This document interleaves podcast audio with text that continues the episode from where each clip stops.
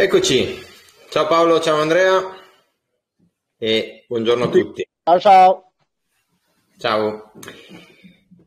Allora, puntuali anche oggi, ancora una volta tiene banco direi il, il discorso e gli eventi di pura attualità che stiamo noi seguendo in, questi, in questo periodo che eh, cerchiamo sempre un po' di dargli un po' più una luce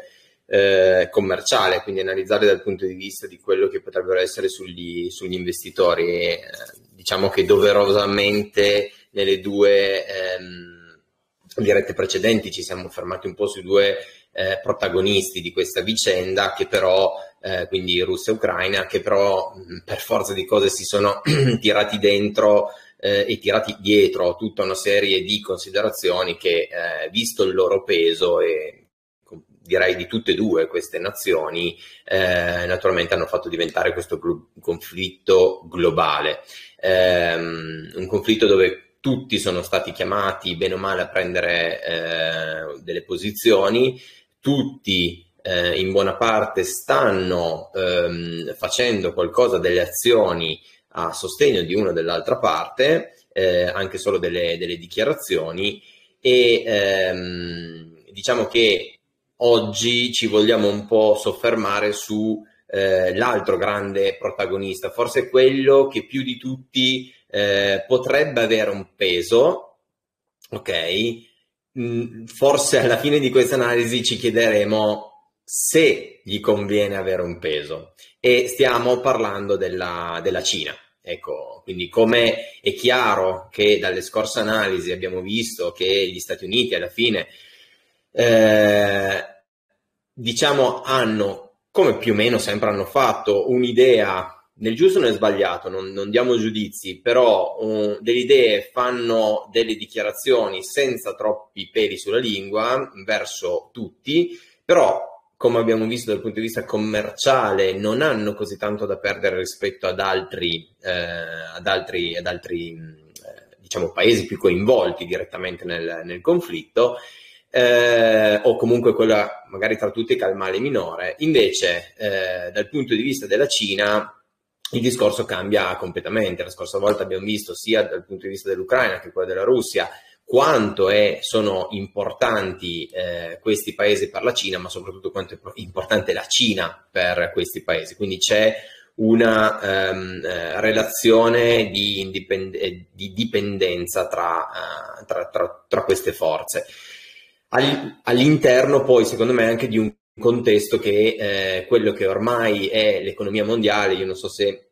poi Andrea e Paolo sono d'accordo su questa cosa che sto per dire, però ormai è un'economia mondiale talmente tanto connessa che essere completamente isolati è veramente una cosa molto molto difficile, quindi gli effetti un po' li, li avremo tutti. La Cina in sé eh, è tra tutte quella che sicuramente ci sta mettendo più tempo per ehm, prendere apertamente una posizione a sostegno o eh, contro le azioni che sono state intraprese dalla Russia oppure tra il pensiero e magari la, la storia politica eh, del, dell'Ucraina. Eh, addirittura i, chi l'ha vista, chi la vede da fuori, pensa che la Cina stia a guardare perché poi ha un versante simile, mettiamo soltanto la parola simile a questo, cioè eh, Taiwan, e quindi dice vediamo un po' come si comporta il resto del mondo quando qualcuno attacca eh, deliberatamente un altro Stato e quindi fa una vecchia, eh, una guerra vecchio stile Vediamo cosa succede, così almeno poi prenderò le mie decisioni una volta che ehm, potrò finire, o comunque le prendo sapendo, consapevoli di quello che potrebbe accadere. Eh, I più maligni pensano questo, ehm, in altri casi eh, invece va analizzato il, ehm, il contesto della Cina, l'importanza della Cina e quindi in quel caso eh, forse le, si è titubanti nel prendere una posizione proprio perché si riveste una posizione di leader in gran parte dei, dei discorsi eh, economici e politici e quindi eh, un leader prima di muoversi è logico che pensa non due volte ma probabilmente anche una decina. Eh, vogliamo dare un attimino un piccolo, eh, prima di passare la parola a, ad Andrea, dare un, fare un piccolo approfondimento di quello che è il rapporto tra Cina e Russia, che sono due paesi che eh, è sacrosanto che siano vicini o comunque che si sono avvicinati soprattutto negli ultimi 20-30 anni, dove non è sempre stata una, una condizione di eh, diciamo amicizia barra amore perché eh, durante la guerra fredda il, la Russia e la Cina hanno combattuto, hanno avuto anche addirittura delle, delle battaglie di confine eh, che poi, eh, soprattutto con la fine nel 91 dell'Unione Sovietica, diciamo che sono andate un po' queste eh, diciamo, divergenze di Verduta, sono andate via via eh, definendosi e hanno portato, mi è piaciuto in, un, eh, in una, una, ricerca che ho, che ho, trovato, tre parole che identificano, o meglio, tre obiettivi che hanno identificato eh, il, dal 1992 al 2001 quanto si è incrementata la collaborazione tra questi due eh, paesi. Cioè nel 92 l'idea era quella di, di perseguire un partenar- partenariato costruttivo, successivamente nel 96 si è invece stabilito tra i due paesi di eh, andare verso un partenariato strategico e arrivare fino nel 2001 quando invece è stato firmato una, um, un trattato di amicizia e di cooperazione. Quindi siamo sostanzialmente su due superpotenze, logicamente non si possono definire eh, che tali, che si sono avvicinate nel tempo, sia dal punto di vista politico, militare e, eh, ed economico. È logico che rivestono nel mondo un ruolo completamente, eh, completamente distinto. Diciamo anche, per dare un'informazione in più, che eh, dagli ultimi sondaggi sono anche due popolazioni che si piacciono, tra virgolette, cioè eh, dove i, i, consensi dei cinesi, se vedono una, eh, in maniera favorevole un accordo con la, con la Russia, col popolo russo e, e viceversa, sono ad un 70-80%, quindi comunque una percentuale di gradimento veramente molto molto elevata. Eh, inoltre, questi due paesi così penso di dare un assist giusto a, ad Andrea, eh, questi due paesi già durante la crisi finanziaria del 2008 avevano ehm, preso accordi per far sì che gli scambi commerciali tra di loro nel futuro fossero gestiti con le proprie valute eh, nazionali e non più tramite il dollaro, quindi non eh, rispettare quello che è il diciamo un po' lo standard di eh, trattativa mondiale, quindi di valuta mondiale che è a tutti gli effetti il dollaro, il dollaro statunitense. Ehm, proprio su questo argomento credo che Andrea ci potrebbe illuminare su una, una, dei dati, una condizione che eh, credo non tutti abbiano presente oggi, di quanto la Cina, e Andrea passami il termine se è corretto, eh, l'economia cinese, quindi anche tutto quello che no, non sta all'interno del territorio cinese, ma anche tutto quello che va al di fuori, quanto oggi abbia un ruolo rilevante e quanto sia importante e necessario analizzare per far sì che eh, forse le eventuali implicazioni che ci saranno su tutti i, i, soggetti potrebbero anche essere condizionate appunto da, da, da, questa, da questa situazione. Se ce la presenti, ci dai qualche mh, mm, nozione in più, credo che siano dati che eh, sorprenderanno molti. Sì, Albi, parto, parto da lontano perché secondo me dobbiamo partire da qualche anno fa. Eh, per arrivare poi alla conclusione e ad, e ad, agganciarmi a quello che stavi dicendo tu eh, della Russia e Cina che si scambiano non più in dollari ma con la moneta, con la valuta cinese. Eh, perché questo? Perché negli ultimi anni abbiamo, abbiamo, visto dal punto di vista economico e commerciale sicuramente un rafforzamento della globalizzazione, ma il ruolo della Cina poco per volta cambiare e eh, soprattutto forse tante volte eh, è cambiato abbastanza in silenzio, mh, mm, tra virgolette. Tant'è che se noi prendiamo la fotografia di com'era dal punto di vista commerciale il mondo globalizzato del 2001, quando negli Stati Uniti c'è stata una grave crisi finanziaria, la dot-com, eh, in, quel, in, quel, momento lì il 70% dei paesi del mondo scambiavano principalmente con gli Stati Uniti e non con la Cina. Bene, se noi facciamo la fotografia dopo, prima di, dell'ultima grave crisi finanziaria che c'è stata, quella a seguito della pandemia Covid-19, quindi a cavallo del 19-20, il 70% scusate, anche qui, dei paesi non scambia più principalmente con gli Stati Uniti, ma principalmente con la Cina. Quindi siamo passati da un rapporto, da, siamo passati da un rapporto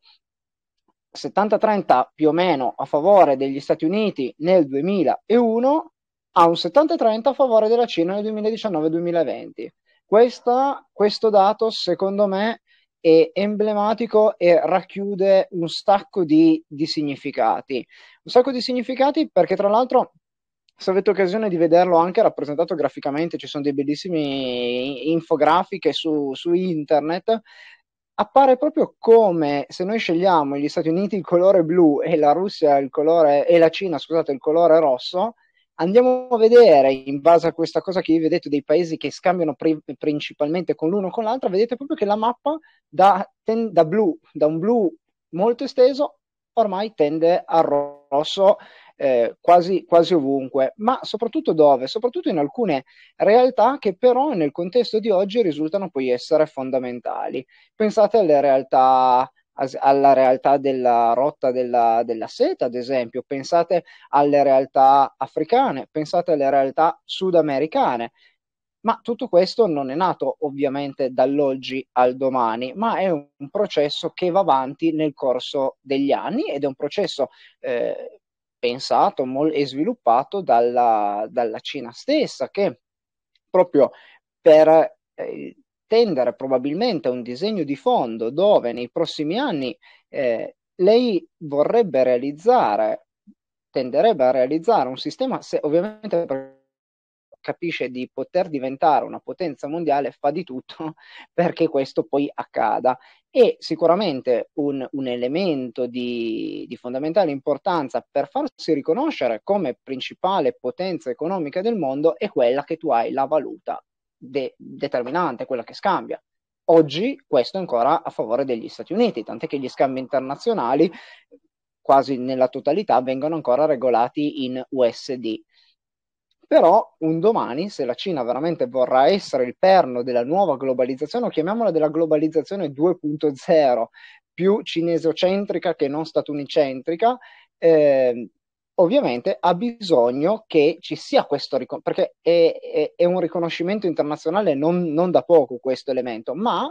non si arriva a questo dall'oggi al domani, c'è la necessità di costruire i rapporti tra i vari stati dal punto di vista economico-commerciale e poi essere pronti un domani a fare questo grande salto. Questo eh, diciamo che fino ad oggi abbiamo e si sono consolidate le relazioni commerciali. Questa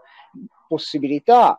eh, di andare a sostituire dollaro è ancora una possibilità, non è detto che ciò accada, è una cosa che probabilmente la, la Cina vuole tendere a realizzare, ma non è detto che ce la faccia. Eh, c'era un esempio proprio in questi giorni come il governo di Pechino, sfruttando le tensioni che si stanno creando sui mercati energetici a seguito del conflitto in Russia, eh, stesse trattando con gli emiri di pagare per la prima volta il petrolio con la propria valuta che acquista, con la propria valuta e non più in dollari.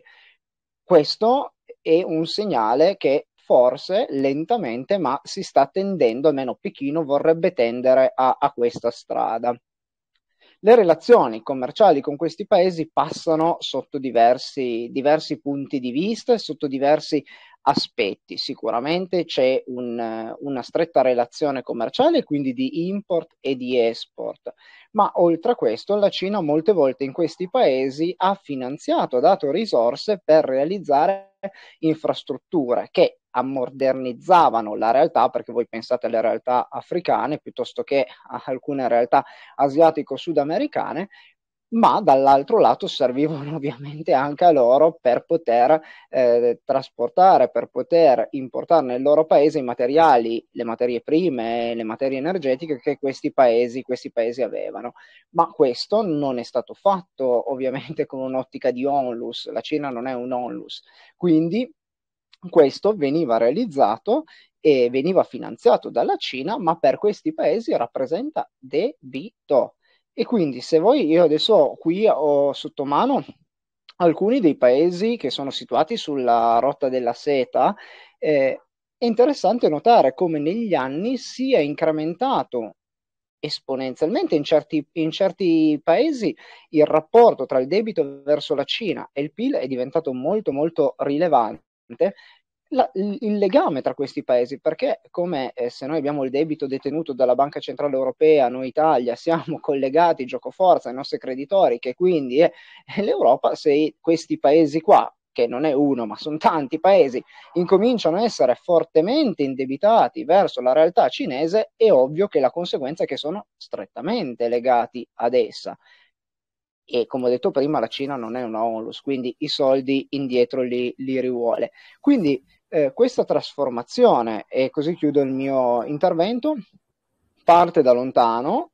probabilmente mira obiettivi che eh, stiamo ancora ra- percorrendo, non siamo ancora giunti al, al termine di questa evoluzione commerciale ed internazionale della, della Cina e si è concretizzata in questi anni in più elementi che hanno portato alla realtà di oggi,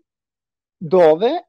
forse possiamo dedurre alcuni comportamenti o alcune eh, situazioni un po' di neutralità rispetto al conflitto in eh, Russia e Ucraina, proprio perché i suoi interessi nei vari paesi del mondo sono così mh, frastagliati e, e quindi lei cerca di trarre il massimo, il massimo delle potenzialità da questa, anche da questa situazione. Eh, Andrea, mi permetto che questa, questa, cosa che hai detto tu, ehm, di questo rapporto di dipendenza che avranno questi paesi che ottengono degli aiuti, dei finanziamenti, di anche progetti enormi da parte della, della Cina, eh, gioco forza, giustamente come dicevi, diventano poi dipendenti anche economicamente, soprattutto parlando dalla, da, dallo stesso paese col, col, quale hanno del debito. E, e, in questo caso stiamo parlando della Cina. Ed è un po' qui che si concretizza quella frase che spesso abbiamo detto anche più di una volta all'interno di, di, di queste dirette, di quando la Cina ha conquistato gran parte del mondo senza, tra virgolette, poi anche qui direi anche con la Cina con qualche eccezione, senza spargimento di sangue, cioè nel senso è arrivata con, facendo so, sostanzialmente una guerra convenzionale di economia e ehm, imponendo la propria forza, semplicemente aiutando questi paesi e finanziando dei, dei loro progetti. La condizione è molto simile a, eh, a quella che poi potreste ottenere dal punto di vista bellico, però probabilmente ancora più eh, diciamo, concreto o stabile il, il, rapporto di dipendenza che si va, che si va a creare. Sì, diciamo che la, il tema è che sì, non c'è stato spargimento di sangue, questo è vero, ma eh, se noi la vogliamo vedere è una guerra a tutti gli effetti, è una guerra commerciale eh, che c'è in, in, tutto il mondo tra le due superpotenze che sono comunque gli Stati Uniti e la Cina, perché la Russia è vero che è una superpotenza dal punto di vista militare, ma non è una superpotenza dal punto di vista economico sicuramente. Quindi, come diceva prima Andrea, questo colorarsi di rosso della, della cartina, rosso come colore della Cina, eh, della, del mappamondo, oh, non, cioè, ci fa ben eh, immaginare quello che potrebbe essere il futuro. Mm, diciamo che eh, il tema dell'Africa è un tema che arriva da, da diverso tempo, è, è un, ci sono diciamo, gli utilizzi che fa la Cina del linguaggio con i paesi africani e per alcuni, alcune volte è stato fin troppo semplice. Voi siete un, un, diciamo, un, continente che è stato colonizzato dagli europei, quindi avete visto cosa vuol dire essere colonizzati dalla parte occidentale. Noi vi veniamo a proporre uno scambio commerciale. Non vi conquisteremo, nel senso che non interveniamo nella vostra politica interna su scegliete questo governo, scegliete l'altro governo, non, non ci interessa perché comunque quelli sono problemi vostri interni che deciderete voi in autonomia. Noi entriamo con rapporti commerciali e se non avete dei soldi vi finanziamo anche noi. Quindi ecco che c'era il, il tema dell'indebitamento mostruoso che hanno alcuni paesi. Tant'è che questo uh, soft power, mh, mm, chiamiamolo soft fino a un certo punto, si sta traducendo in paesi che stanno cercando di rinegoziare il proprio debito, andando anche a svendere degli asset dei paesi, dei porti di, di attracco fondamentali nel, nell'Oceano Indiano, piuttosto che diciamo, nella parte indiana dell'Africa, per, per intenderci, nell'Africa eh, orientale, piuttosto che andando a ipotizzare la vendita di centrali elettriche piuttosto che la vendita di dighe, cioè stanno cercando di capire come rinegoziare questo debito che diventa veramente difficile da, da negoziare. Per la Cina, come diceva giustamente Andrea, è anche importante questo rapporto perché venendo meno le importazioni da parte degli Stati Uniti o di altri paesi occidentali eh, di parte dell'acciaio proveniente dalla Cina, la Cina ha dovuto negli anni trovare altri sbocchi e ha trovato nell'Africa e nella retratezza del, dell'Africa e della sua economia la possibilità di sviluppare e di vendere tantissima merce che per assurdo aveva nei suoi magazzini o comunque avrebbe dovuto produrre e che per certi versi non sapeva cosa farsene. Um, quindi l'importanza che l'Africa sta anche per un discorso di terre rare, rimettiamo il tema dei semiconduttori, cioè ce ne sarebbero veramente tanti di argomenti. E um, anche eh, nel Sud America l'influenza cinese sta aumentando via via in maniera importante, tant'è che gli Stati Uniti sono quasi uh, rimasti nella, nella, zona, nella, zona, occidentale, diciamo nel, nell'Occidente, negli Stati Uniti stessi, eh, fondamentali dal punto di vista commerciale. Il resto del mondo diciamo, è molto eh, a prevalenza cinese, diciamo così. Ci sono due, secondo me, cose che è, è, utile conoscere sulla similitudine che ha detto Alberto prima su Taiwan. Um, è vero che i maligni, come diceva Alberto, possono immaginare cose del genere, però non è esattamente la stessa situazione. Cioè, lo Stato um, ucraino è uno Stato riconosciuto a livello internazionale da tutti, non ci sono dubbi sull'esistenza dell'Ucraina, e sulla titolarità dell'Ucraina a essere eh, esistente come Stato, con un proprio governo e quant'altro. Tant'è che ci sono fior fiori diplomatici, è uno Stato che può parlare a Nazioni Unite, ha una valenza di, abbastanza importante e rilevante, equiparabile sostanzialmente a uno Stato come l'Italia. No? Taiwan non è esattamente così, tant'è che soltanto eh, 14 paesi nel mondo hanno una propria sede diplomatica mh, a Taiwan, uno tra questi è lo Stato pontificio, ma per problematiche con la Cina, però non ci sono eh, potenze mondiali o stati eh, rilevanti che hanno una propria sede diplomatica a Taiwan. Questo fa già soltanto intendere che se non ti metto neanche una sede diplomatica, sì, posso anche, volendo, riconoscerti come Stato, anche non, indirett- non direttamente, ma non sei neanche degno di avere un diplomatico. Cioè, giusto per dire. È come dire, sei uno Stato ma non ci credo troppo nel dirlo. No, se, se uno, ci sono delle controversie legali sulla, cioè sull'annessione della C, cioè non è così semplice come potrebbe essere in altri Stati del mondo, diciamo così. Uh, di sicuro questo soft power la Cina lo sta avendo con tutto il mondo per la sua importanza commerciale e per quello che ha fatto anche durante il periodo pandemico. È stata una straordinaria fonte ehm, diciamo, di propaganda della Cina e,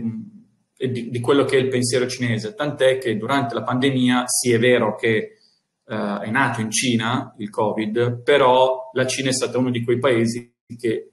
più si è mossa nel supportare tutto il mondo. Ricordiamoci i, i, voli speciali di mascherine piuttosto che di siringhe, di ventilatori polmonari che ha mandato in tutto il mondo, fino anche mandare il suo diciamo il suo siero, il suo diciamo, antivirus, chiamiamola, chiamiamola male, in giro per diversi paesi del mondo. Quindi si è prodigata per far vedere che la Cina è comunque un paese che eh, tiene al benessere del mondo in generale. Diciamo che questo soft power della Cina, e qui chiudo un attimo il mio ragionamento, si differenzia molto da quello che sono state le conquiste che ci sono state fino a, a prima dell'avvento della Cina, nel senso che le conquiste le facevi con l'esercito o con le guerre o andavi a colonizzare il del mondo. La, diciamo dal, dall'impero romano a quello che hanno fatto gli inglesi, a quello che hanno fatto gli americani quando volevano eh, diciamo, cambiare i governi in maniera più o meno, dire, più o meno eh, eh, diciamo, così riconosciuta piuttosto che quello che ha fatto anche la Russia con, con i paesi dell'Unione Sovietica, cioè ci sono stati un approccio molto più combattivo, molto più di scontro con guerre. La Cina ha guardato molto più in là, ma molto più in là, andando a costruire tutto quello che sono una serie di rapporti di amicizia, ce lo raccontava prima Alberto, cioè prima di arrivare a un'amicizia ci sono passati tanti anni, tant'è che i governi cinesi sono di base governi che durano molto a lungo, e questo permette una vista strategica di lungo periodo. Governi occidentali di solito durano molto poco, con sezioni contrapposte. Ora, non sto dicendo che sia un bene né che sia un male. Sicuramente una vista unica favorisce, per indole, una vista di lungo periodo. Una vista contrapposta come quella democratica, come quella occidentale, è vero che favorisce gli scambi culturali, gli scambi di idee con tutte le persone, ma è un po' meno, diciamo, rilevante da un punto di vista di lungo periodo e di un punto di vista di st- assetto strategico eh, internazionale. Sì, grazie Paolo. Eh, hai, hai, detto secondo me anche tu de, delle, mm, delle, cose, eh, cioè o, o, un aspetto eh, particolare di capire dove forse ad oggi la Cina ci ha insegnato un nuovo modo a tutti eh, per uscire e conquistare un territorio anche fuori dal, o meglio, per conquistare un nuovo, una nuova economia, per conquistare, diciamolo pure, se hai se rendi la crescita di quel territorio o di quello stato dipendente a te, alla fine l'hai conquistato, in poche parole, senza bisogno, senza bisogno di uscire dai tuoi confini, senza bisogno, un'altra cosa che eh, credo sia sacrosanta, eh, i cinesi hanno un miliardo e mezzo di problemi da gestire equivalenti alla propria popolazione circa, perché mai dovrei, dovrei andare ad aumentare ancora questi problemi inglobando all'interno del mio territorio anche altra popolazione ancora, a meno che veramente quel territorio non abbia una ricchezza spropositata. Quindi il, il, discorso diventa posso vincere la guerra anche senza bisogno oggi di arrivare a, um, a dover ecco, tirare fuori diciamo così, la, l'arma e conquistare fisicamente il territorio in più. L'altro, è più un problema. Ti aggiungo soltanto un aspetto per la costruzione di questi impianti, di queste strade, di questi ponti, la Cina ha fatto migrare migliaia di tecnici, di ingegneri eh, e di operatori specializzati nei paesi dove doveva essere costruito. Quindi si è tolta un pezzo di popolazione e l'ha mandata direttamente eh, nei paesi di destinazione. Quindi ha anche tolto un pezzo del problemino